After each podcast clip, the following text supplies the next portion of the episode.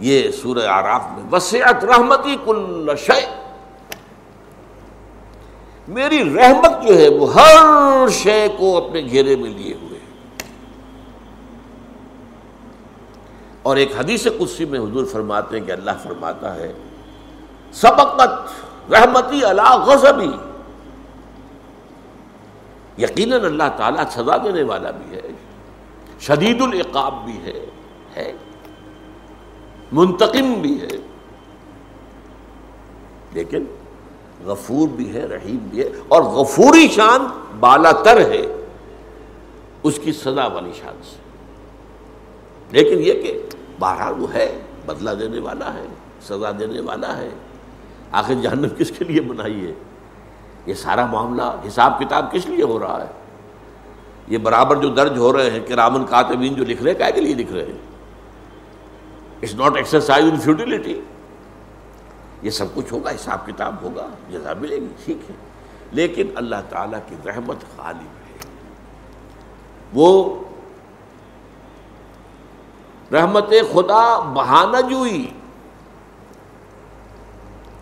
بہانا رحمت خدا مند جو بہانا چاہتی ہے رحمت کا۔ اور ایک اور اس کا مفہوم لیا گیا، بہا نہ جوئی، بہا اس کی قیمت اللہ کی رحمت جو ہے وہ اپنی قیمت نہیں چاہتی بہا نہ جوئی۔ اس اعتبار سے یہ جو ہے منطق پر بالا تر ہے اللہ کی رحمت۔ اسی لیے قرآن مجید میں چار جگہ آیا ہے، وہ ارحم الراحمین۔ وہ تمام رحم کرنے والوں سے بڑھ کر رحم کرنے والا ہے۔ حضور نے ایک دفعہ صحابہ کو بتایا، سوچو تم۔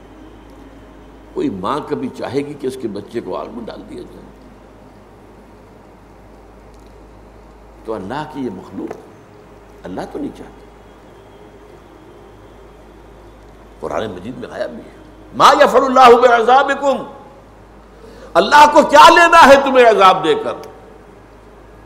ان شکر تم اگر تم اللہ کے شکر گزار بندے بنو، تو اللہ کو کوئی شوق نہیں ہے۔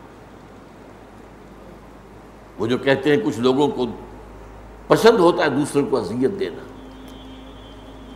وہ دوسروں کو اذیت دے کر خوش ہوتے ہیں۔ اللہ، معاذ اللہ معاذ اللہ سما معاذ اللہ، ایسا نہیں۔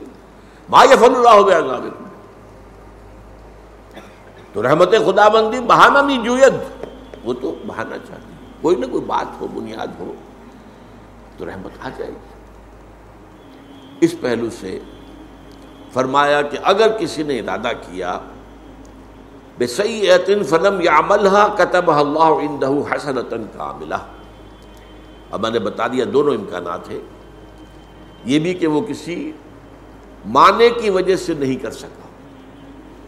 تب تو اس کا حق نہیں ہے کہ اس کے کوئی بھی نیکی کے اندراج لے کو کر لے۔ گا اگرچہ یہاں سکوت ہے اس کے بارے میں، لیکن تجزیہ کریں گے ہم تو یہ بات سامنے آ جائے گی۔ اور اگر واقعی اس کے نیکی کا اس نے بدی کا ارادہ کیا تھا، لیکن پھر خود ہی کچھ اندرونی، اس کے اندر جو کشاکش تو رہتی ہے نا، خیر و شر کی کشاکش تو ہمارے اندر رہتی ہے۔ ہمارا نفس امارہ ہمیں نیچے کھینچتا ہے، روح ملکوتی اوپر کھینچتی ہے۔ یہ تو میں نے آپ کو کئی دفعہ بتایا ہے کہ میں فرائڈ کا، جس کا ذکر میں نے کیا، خواب، اسے پتا کیا خواب کس چیز کا نام ہے؟ وہ صرف وہ نفسانی خوابوں کا تجزیہ کرتا ہے۔ ملکوتی خواب کا اسے پتہ ہی نہیں۔ سچا خواب کس کو کہتے ہیں اسے پتہ ہی نہیں۔ لیکن یہ کہ اس شخص کی ایک اعتبار سے میں بہت قائل ہوں، اس کی ذہانت کا۔ اس نے انسان کی اندرونی کیفیت کے تین درجے معین کیے۔ اور میں حیران یہی تین درجے ہیں جو قرآن بیان کرتا ایک سب سے نیچے جو ہے نفس امارہ، حیوانی جبلتیں۔ اینیمل انسٹنکس اس نفس امارہ میں یہ بھی ہے کہ کھاؤ، ایک تو پیٹ کی ضرورت ہے، کھاؤ، جسم کی ضرورت، ایک یہ کہ اس میں لذتیں ہوں، اس میں اس میں جو ہے، وہ طرح طرح کے جو ہے وہ ذائقے ہوں، تنوع ہو، اسراف ہو، نفس ہمارا تو چاہے گا ہی۔ نفس ادھر۔ ایک اس میں روح ملکوتی ہے۔ وہ اسے اوپر اللہ کے قرب کی طرف لانا چاہتی ہے۔ اللہ کے قرب کا مطلب کیا ہے؟ کیسے حاصل ہوتا ہے؟ جو مقصود ہے تصوف کا، قرب خدا بند اس کے دو مرحلے، دو مراتب ہیں جو قرآن، حدیث اور میں بیان ہوئے جو حدیث اگلی جو پڑھیں گے۔ اچھا یہ ہے اوپر۔ ملکوتی۔ یہ ہے نیچے، نفس امارہ۔ بیچ میں ہے قلب۔ قلب کہتی اس شے کو جو بدلتا رہے۔ قلب کے معنی کیا ہے؟ بدل جانا۔ انقلاب کسے کہتے ہیں؟ نظام بدل جائے۔ بادشاہی نظام ختم، جمہوری نظام آ گیا۔ فرینچ ریولوشن سرمایہ داران نظام ختم اور کمیونزم آ گیا۔ بالشوک ریولوشن شہنشاہ ایران کی حکومت ختم، مولوی جو ان کے علماء ہیں، ان کی حکومت آ گئی۔ چینج انقلاب۔ اور قرآن میں آتا کلب الکل امور الٹتے کوشش کرتے رہے۔ آپ کا ارادہ یہ ہے، وہ پلٹتے ہیں الٹتے ہیں۔ تو در حقیقت یہ قلب جو ہے، اور سب کو معلوم ہے، یہ عضو ایسا ہے جسم کا، جس کے لیے ریسٹ ہے ہی نہیں۔ دماغ بھی ریسٹ مانگتا ہے۔ اسے نیند چاہیے۔ البتہ یہ ضرور ہے کہ آپ بہت زیادہ سوئیں گے تو دماغ تو چکی چلنی شروع ہو جائے گی۔ جو اس کی ریکوائرمنٹ ہے وہ پوری ہو گئی تو وہ دماغ چلنا شروع ہو جائے گا وہ خواب دکھانے شروع کر دے گا آپ تو ٹیپ سٹارٹ ہو جائے گی۔ اور اکثر و بیشتر نفسانی خواب ہی ہوتے ہیں، نفس ہمارا کے ہوتے ہیں، جن کا باہر جو ہے فرائڈ ہے۔ اب قلب یا تو بھیچ رہا ہے۔ سکڑ رہا ہے یا پھیل رہا ہے۔ اور اس کے لیے ریسٹ کا کیا مطلب ہے موت؟ تو آپ نے سمجھا؟ اب فرائڈ کیا کہتا ہے؟ نمبر نیچے کا جو ہے وہ ہے انڈ یا لبیڈو انسان میں جو حیوانی تقاضے ہیں اور حیوانی جو اس کے وہ انسٹنکٹس ہیں جبل لیتے ہیں۔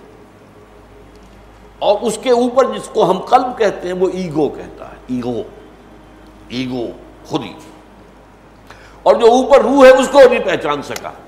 یہ کس شے کا نام ہے؟ صحیح، اوپر کوئی اور چیز۔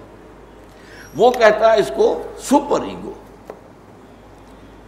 اور اس کو ڈیفائن کرتا ہے کہ معاشرے میں جو نیکی اور بدی کے تصورات ہوتے ہیں، وہ انسان کو ہانٹ کرتے رہتے ہیں۔ یہ بھائی تم دیکھو، یہ کام نہ کرو، لوگ کیا کہیں گے؟ تو وہ جو ایک ہوتا ہے معاشرے کے اندر اثر، وہ اس کے اوپر، اس کی ایگو کے اوپر ایک طرح کی مزید ایک رکاوٹ روکتا ہے۔ قرآن نے جو بتایا، جو علم النفس مجھے حاصل ہوا قرآن سے اور حدیث سے، کہ ایک نفس سے امارا ہے، ایک روح جو ہے اللہ کی۔ نفق تو فی ہے میری روحی۔ آدم کی تخلیق کے بعد اور اس کے تصویر کے بعد پھر اللہ کہتا ہے وہ نفق تو فی میں روحی اس روح کا تعلق ذات باری تعالیٰ کے ساتھ ہے۔ یہ تعلق کیسے ہم نہیں جانتے؟ میں تو کہا کرتا ہوں نا کہ ہم تو یہ بھی نہیں جانتے جان کس چیز کا نام ہے، کہاں ہوتی ہے۔ جان کا آج بھی نہیں معلوم۔ کیا دل کے بند ہونے سے جان گئی یا دماغ کے ڈیڈ ہونے سے یہ فیصلہ کرنا مشکل ہو جاتا ہے، ڈاکٹروں کو۔ برین ڈیتھ یا دل کا معاملہ؟ تو یہ اصل میں جان ہے کہاں؟ کس عضو سے وابستہ ہے؟ دل سے وابستہ ہے؟ دماغ سے وابستہ ہے؟ کس چیز سے وابستہ ہے؟